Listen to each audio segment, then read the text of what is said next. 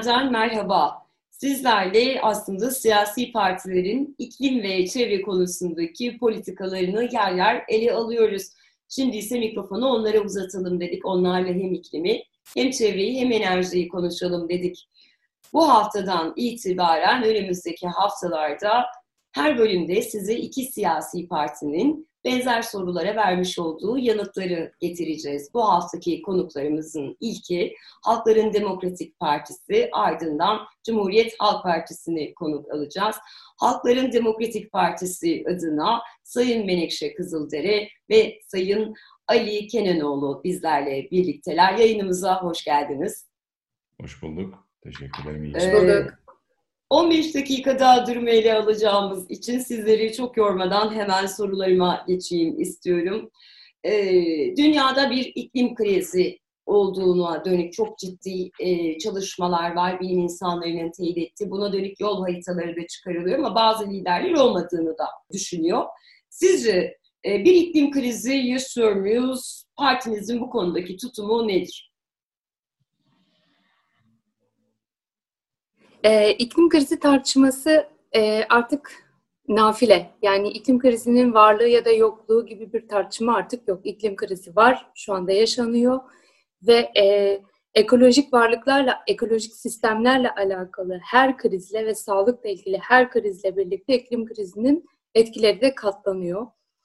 E, ve Türkiye'de iklim krizi açısından kırılgan bölgede olan bir ülke. Çünkü iklim kuşağında değişikliklerin olduğu ve e, ciddi kuraklık sorunuyla e, yüz yüze olan bir ülke ve tarım ve hayvancılık politikaları da kötü olduğu için son yıllarda e, buradan da güçlenemediği için çok ciddi iklim krizinden etkilenebilecek bir ülke. Yani bunu tepedeki söylemlerden duymayabilirsiniz ama halka indiğinizde, çiftçilerle, hayvancılarla konuştuğunuzda bunu çok net bir şekilde görebilirsiniz ki Türkiye'deki bilim insanları da Türkiye'nin iklim kuşağının değiştiğini e, ve artık bunun etkilerinin yaşamda da görüldüğünü e, söylüyorlar. Tabii ki iklim krizi var ve tabii ki bizim partimizin de iklim kriziyle alakalı çalışmaları var.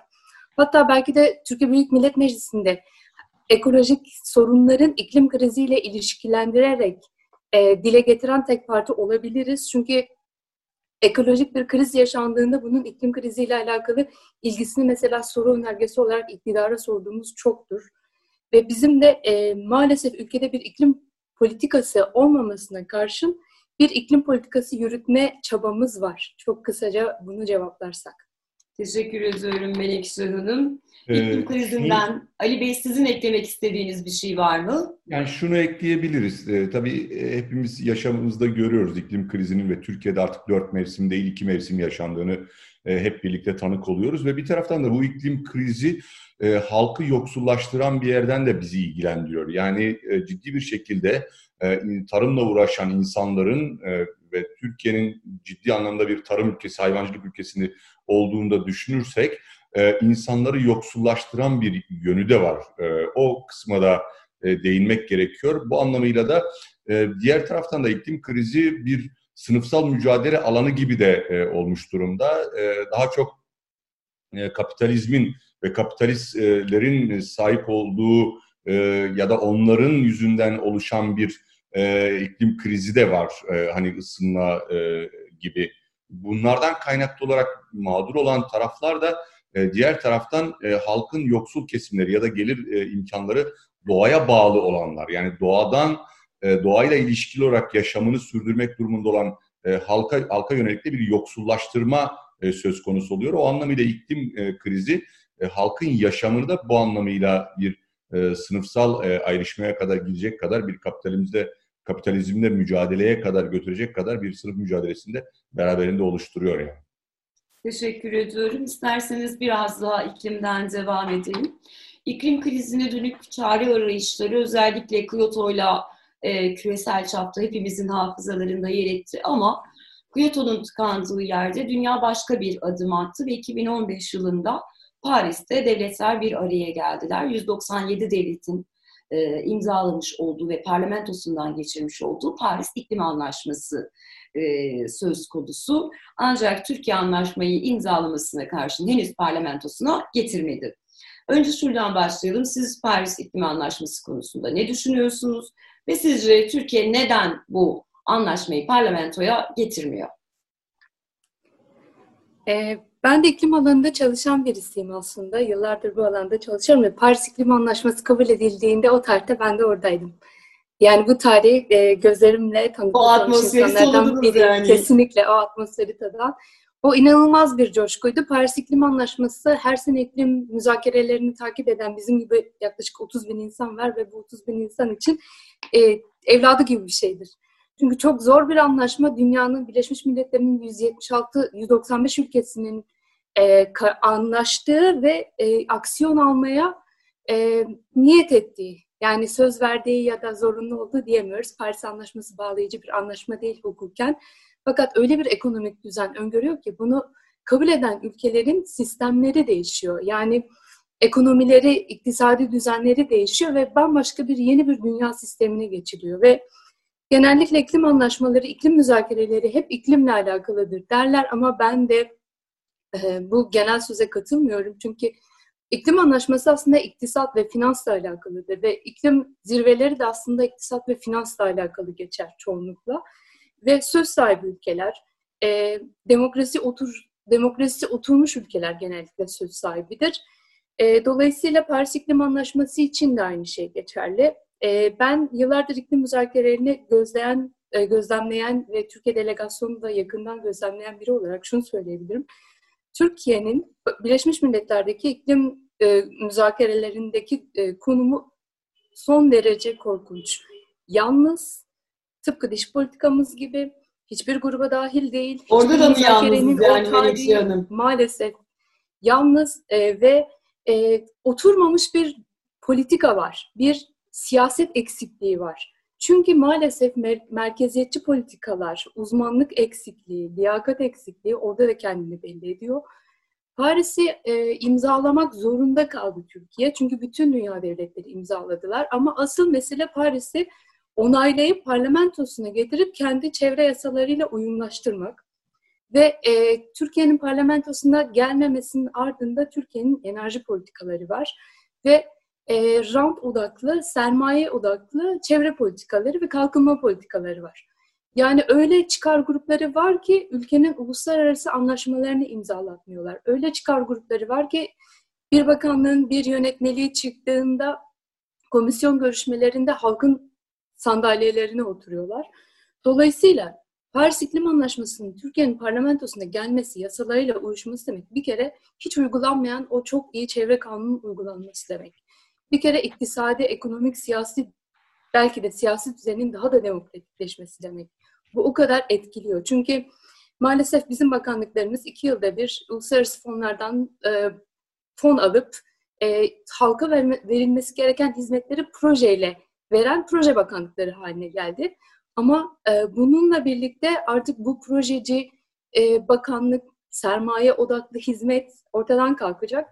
Pars, Pars İklim Anlaşması'nın onaylanması demek Türkiye'de e, kömür üzerinden enerji politikası yapanların elinin zayıflaması demek, maden şirketlerinin denetimle, denetim daha da sıkı denetimlenmesi demek ve bunun gibi birçok şey sermaye odaklı çıkar gruplarının işine gelmeyecek. Dolayısıyla Paris Anlaşması tam da bu yüzden Türkiye'nin parlamentosuna gelip yasalarıyla uyumlaşmıyor. Ee, ve biz de zaman zaman bunu dile getiriyoruz fakat e, ana akım politikalar e, o kadar asıl odaktan uzaklaştırılmaya çalışılıyor ki maalesef medya da aynı şekilde. Hani sizin programınızda belki bunu konuşabiliyoruz ama diğer programlarda mesela bu konuşulmuyor. Aslında Paris İklim Anlaşması'nın iklim finansmanı mevzusunun ne kadar etkili olduğu, dış politikayla ne kadar ilgili olduğu, demokrasiyle ne kadar ilgili olduğu e, bağı kurulmuyor. E, bu yüzden biz de parti olarak bunu bir siyaset haline getirmeye çalışıyoruz. Bu alandaki siyaset ve politika boşluğunu kapatmaya çalışıyoruz aslında. Anladım. E, isterseniz biraz e, iklimi konuştuk, Paris'i konuştuk. Aslında bununla ilintili olan bir yere gidelim. Yenilenebilir kaynaklar. Türkiye'de aslında adını çok sık duyduğumuz ama daha çok toplumsal protestolarla, halkın sokağa dökülerek bazen ağaçlarını, bazen derelerini korumak için sesini yükselttiği ya da e, tarihi barajların, e, tarihi eserlerin, tarihi şehirlerin sular altında kaldığı acı öykülerle biliyoruz. Özellikle hidro alanında. Şimdi yenilenebilir kaynaklar ilişkin siz uygulamaları nasıl buluyorsunuz? Sizce Türkiye bu konuda başarılı bir ilerleme gösteriyor mu? Şimdi şöyle söyleyelim, yani yenilenebilir e, enerji, e, başka bir deyişle sürdürülebilir enerji ve e, tükettikçe e, kaynağı tükenmeyen yani bir e, sürdürülebilirliğin olduğu bir enerji e, türüdür ve bu anlamıyla hani Türkiye'de işte rüzgar, güneş, hidrolik e, enerji, jeotermal biyotükte, e, gelgitler, dalga ve hidrojen gibi e, kaynaklardan yani doğal e, olaylar ve doğal olaylarda üretilen ortaya çıkan, açığa çıkan enerjiyi kullanmak ve bunları tüketime yani topluma dayalı bir şekilde, tüketime dayalı bir şekilde topluma sunmak anlamında kısaca tarif ve tanımlanabilir. Şimdi Türkiye'de ya dünyanın genelinde artık bu fosil yakıtların tükenecek yakıtlar olmasından kaynaklı olarak e, yeni enerji arayışlarına başlandı ve bu alan e, çok daha önemli bir hale geldi. Yani bir taraftan kaynağı tükenmiyor ki esas önemli olan e, o. Diğer taraftan da bunu her tarafta oluşturmak mümkün. Yani her ülkenin kendi coğrafyasında bu tür enerji imkanlarını oluşturma e, imkanına sahip. Bu anlamda Türkiye'nin bu konudaki politikaları tabii dünya ile birlikte artmaya başladı Türkiye'de de. Yalnız Türkiye'de şöyle bir sıkıntı var. Yani bu yenilenebilir enerji dediğiniz zaman aslında bunlar doğaya, çevreye e, zarar vermeyen enerjiler olarak biliniyor ama Türkiye'de bu bu iş tersine gitmiş durumda. E, hidroelektrik e santrali, HES'ler e, dediğimiz. Yani e, insanların artık su kaynaklarını kurutan, neredeyse her dereye yapılmaya e, kalkan, yani bir bir çevresel etki değerlendirmesine tabi tutulmadan ya da e, bunlar önemsenmeden, işte o yöre halkının bu konudaki itirazları dikkate alınmadan e, onların işte tarım, hayvancılık e, ve doğanın kendi e, ekosistemini sağlayabilecek bir takım etmenler e, gö- gözetmeden e, neredeyse nerede bir su akıntısı varsa oraya yapılabilir hale geldi. Ve bu tarz bir yaklaşım olduğu zaman da artık buna e, doğayı, çevreyi e, koruyan bir yenilenebilir enerji demek de mümkün değil yani. Çünkü Türkiye'de böyle bir saçma bir durum ortaya çıktı. Yani aslında desteklememiz gereken, savunmamız gereken yenilenebilir enerji toplum olarak, parti olarak da karşısında durduğumuz ve e, olmaması için mücadele ettiğimiz bir projeye dönüştü. Ve bu projenin sebebi de e, aslında e, doğa değil insan merkezli enerji siyaseti, diğer taraftan da halk değil şirket merkezli enerji siyaseti. Yani Türkiye'nin enerji politikası, AKP iktidarının enerji politikası bu iki cümlede toplanıyor, bu iki sloganda toplanıyor. Dolayısıyla buradan baktığınız zaman siz doğayı, çevreyi düşünen bir e, yenilenebilir enerji e, alanı oluşturmazsanız, halkı değil de şirketleri düşünen bir enerji piyasası oluşturursanız, bu o zaman hiç de bir yenilenebilir bir kavram içerisinde e, ele almak mümkün olmuyor. Bu anlamıyla Türkiye'de bu alan sıkıntılıdır ve e, doğayı, çevreyi ve halkı e, halka zarar veren bir yerden yürütülmektedir bunun kesinlikle ortadan kaldırılıp e, doğayla, çevreyle ve yöre halkıyla birlikte ele alınacak projeler haline dönüştürülmesi gerekiyor ve o anlamıyla desteklenmesi gerekiyor. Aynı şekilde rüzgar enerji e, santralleri açısından da bu geçerli, güneş enerji santralleri açısından da bu geçerli. Bir e, e son ifadeye de bulunayım. Örneğin Türkiye'de bizim parti olarak desteklediğimiz ve desteklenmesi gereken husus e, bu enerjinin e, yani endüstriyel bir boyut almadan e, aslında daha küçük ölçeklerle, daha lokal ölçeklerle sağlanabilir olmasıdır. Çünkü siz bir taraftan rüzgar enerji santrallerini sanayileştirme yani bir e, endüstriyel hale soktuğunuz zaman koca tarlaları e, bir rüzgar enerji e, santraline dönüştürmüş oluyorsunuz. Aynı şekilde hektarlarca tarlaları e, güneş panelleriyle kapatmış oluyorsunuz ki bu bunun yenilenebilirlik özelliği ortadan kalkıyor ve doğaya zarar veren bir hale geliyor. O anlamıyla bütünüyle belki evlerimizin çatılarının küçük bir bölümünü, işletmelerimizin çatılarının küçük bir bölümünü her hane halkının, her hane halkının enerji üreten ve kendi enerjisini üreten bir yerden e, siyasetin ve projelerin oluşturulması gerekiyor. E, böylelikle aslında büyük endüstriyel e, projelere de ihtiyaç e, duyulmayacaktır. Herkes kendi enerjisini üretebilecek hale gelecektir. Anlıyorum. Ben de sadece şeyi eklemek isterim. Ee, yenilenebilir enerji her geçen gün ucuzlayan bir enerji aslında. Diğer e, konvansiyonel tekniklere göre. Fakat Türkiye'de yenilenebilir enerjide geleneksel enerji gibi merkeziyetçi politikalarla yönetiliyor. Mesela YEKDEM çok sıkıntılı bir e, kurum. Dolayısıyla merkeziyetçi bir yenilenebilir enerji politikasının aslında diğer geleneksel enerji politikasından çok da bir farkı yok. Çünkü enerji demokrasisi için bir alan açmıyor. Yurttaşın mesela Türkiye'de yurttaşın kendi enerjisini üretip satması çok zor. Ya da e, özel bir girişimin lisans alıp enerji üretmesi çok zor. Enerji kooperatiflerinin enerji üretmesi çok zor. E, bu e, özellikle başlarda kolayken daha sonra lisans almak, üretmek, bunu tarifeye vermek daha da zorlaştırıldı. Çünkü diğer politikalar gibi enerji politikası da merkeziyetçi bir şekilde idare edilmeye başladı. Yani enerji politikasındaki en büyük sorunlardan bir tanesi de merkeziyetçilik. Teşekkür ediyorum. Zaten şimdi enerji politikasına geleceğiz. Ee, biraz da isterseniz kömür konuşalım. Ee, Türkiye özellikle milli enerji politikası şemsiyesi altında belki kömüre hücum diyebileceğimiz bir politikaya geçti ve kömür üretimini ciddi teşvikler verdi. Dışa bağımlılığı azaltmak için termik santrallerden elektrik üretileceğini dönük teşvikler ve e, bir program uygulanmaya başlandı. E, sizce bunun dönük çok ciddi eleştiriler de var. Şunu sormak istiyorum. Kömür konusunu nasıl yönetmek lazım? Konuştuklarımızı da Paris'i de iklim krizini de yenilenebilir de dikkat alarak biz bu kömürle ne yapmalıyız? Şu anki durum nedir? Siz ne öneriyorsunuz? Tabii şöyle bu tür politikaları konuşurken genellikle bu e, alan üzerinden geçimini sağlayan e, insanlarla da karşı karşıya e, gelme durumu oluyor. Bu anlamıyla özellikle e, kömürden yaşamını e, e, kazanan e, şehirlerimiz var başta Zonguldak olmak üzere.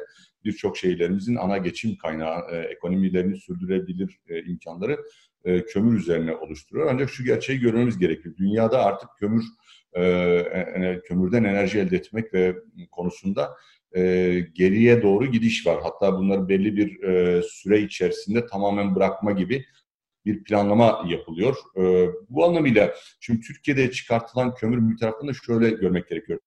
Türkiye'de çıkartılan kömür e, kalitesi en düşük e, ve e, e, kalorifik değeri de çok düşük olan bir kömür. Yani linyit kömür çıkartılıyor ve bu anlamıyla çok fazlasıyla kül ve kirli hava da salan bir kömür. Yani Türkiye'deki kömür e, bu anlamıyla çok e, e değerli, hani ekonomik değeri ve e, kalorifik değeri yüksek olan e, bir kömür değil. O nedenle Türkiye'nin aslında coğrafyası demin de konuştuğumuz yenilenebilir enerji kaynaklarına çok uygun, e, doğru planlanması halinde çok uygun e, bir e, coğrafya. O anlamıyla kömürden hızlıca uzaklaşmak gerekiyor. Çünkü kömürün çıkartmasının da maliyeti çok yüksek ve esas maliyette insan yaşamına yönelik maliyet. Yani e, maden ocaklarındaki ciddi e, kömür madenlerindeki yaşanan e, patlamalar e, ve e, kazalar Türkiye'deki ölüm oranı çok yüksek olan e, bir kaza grubu. E, diğer taraftan da e, kömür e, madeninde çalışan işçilerin de ömürleri kısa. E, kömür yakıtının kullanıldığı coğrafyada yaşayan insanların da e, kanser gibi hastalık e, riskleri çok wow, yüksek. Güzel.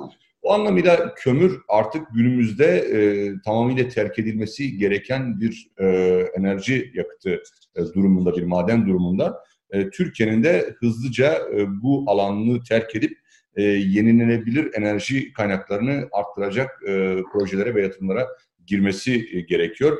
Şüphesiz ki bunlar bir denge içerisinde yürütülmesi gerekir. Topyekün bu alan üzerinden geçimini sağlayan insanların da istihdam edilebileceği bir takım yatırımlarla bu dengelenmeli ve bu anlamıyla da bu sağlıksız kaynaktan da e, kurtulmayı planımıza almamız gerekiyor. Tamam. Ee, istersen... Ben de şeyi eklemek isterim. Çok affedersiniz. Buyurun. Yani kömür kömür ne yapmalıyız diye eklediğinizde hemen bu iklim aktivistlerinin bir sözü var. Yerin altında bırakmalıyız aslında. Çünkü e, maalesef e, iktidarın kömür politikasıyla alakalı bütün kömürü kendi döneminde kullanmak gibi bir e, niyeti var. Fakat bu kuşaklar arası adalete de aykırı. Neden ne kadar kuşak yaşayacağını bilemediğimiz bir coğrafyanın bütün kömürünü bilmem kaç yıllık bir iktidar zamanında bitirelim ki. Hani bu sloganı tekrarlamak istiyorum. E, iklim politikasıyla bağlantısını kurarsak da Türkiye'nin e, kömürle alakalı bir taahhütte yok. Çünkü bütün dünya devletleri kömürle ilgili şu kadar yılda biz kömürden kademeli olarak çıkacağız ve artık tamamen yenilenebilir enerji sistemine geçeceğiz diye planları ve taahhütleri var. Maalesef Türkiye'nin böyle bir taahhütü yok. Hani bunu söylemeden de geçmeyelim. Böyle bir planı da yok. Anladım. Teşekkür ediyorum. Şimdi hızlandırılmış tura geçmeden önce son sorumu çok kısa sizden yanıtlamanızı istiyorum. Türkiye enerji politikaları ve uygulamalarına puan verecek olursanız 10 üzerinden kaç puan verirsiniz? Neden? Ya şöyle söyleyeyim yani Türkiye'de şu anda e, enerji politikalarının yanlış uygulandığını söylüyoruz. Yani yenilenebilir enerji dediğimiz alanın doğru kullanılmadığını da söylüyoruz. Bu konularda yatırımlar var ama örneğin şu anda yüzde sekiz rüzgardan yüzde altı da e, güneşten sağlanabilen bir enerji potansiyeli var. Tüm bunlar e, çok yetersiz ve söylemiş olduğumuz bu e, enerji, e, yenilenebilir enerji kaynaklarında doğaya, çevreye zarar verir nitelikte e, hazırlanmış olması bu alandaki politikalarında doğru yürütülmediğini e, gösteriyor. E, ila bir puan vermemiz gerekiyor mu? Evet, yemek e, programındaymışız gibi düşünün size puanım şu deyip geçebilirsiniz. Peki ben 3 puan vereyim. Ee, hani belki onu da şunun için e, bir motivasyon olsun. Azmi vardı deyip. evet, evet, evet. O anlamıyla 3 puan vereyim. Tamam. Melekçe Hanım siz kaç puan veriyorsunuz? Benim puanım az. Benim puanım 2. Evet. Valla bilmiyorum. Hocalar e, kıt puanlı davrandı biraz. Şimdi biraz da hızlandırılmıştır diyelim. Şimdi size bir dakika süre veriyorum. E, istediğiniz e, şekilde yanıtlayabilirsiniz. Hanginiz yanıtlamak isterseniz sizden boşluk doldurmanızı isteyeceğiz. Her siyasi parti e, iktidar olma e, gayesiyle yola çıkar. Halkların Demokratik Partisi iktidar olursa Paris İklim Anlaşması onaylanacak. Halkların Demokratik Partisi iktidar olursa nükleer enerji Akkuyu projesi yani sonlandırılacak. Halkların Demokratik Partisi iktidar olursa bulunan doğal gaz rezervleri gelecek kuşaklara saklanacak. Halkların Demokratik Partisi iktidar olursa HES'ler doğaya ve çevreye barışık bir şekilde insanlarla onaylanmış bir şekilde yani halkın onayıyla birlikte e, hayata geçirilecek. Halkların Demokratik Partisi iktidar olursa son sorumuz termik santraller kapatılacak.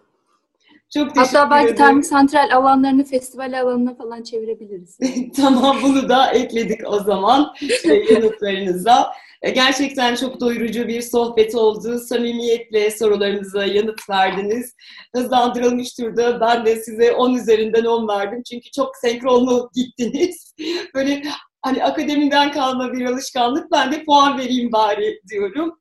Teşekkür ee, ederim. Zamanınız için e, programımıza katıldığınız için tekrar teşekkür ediyoruz.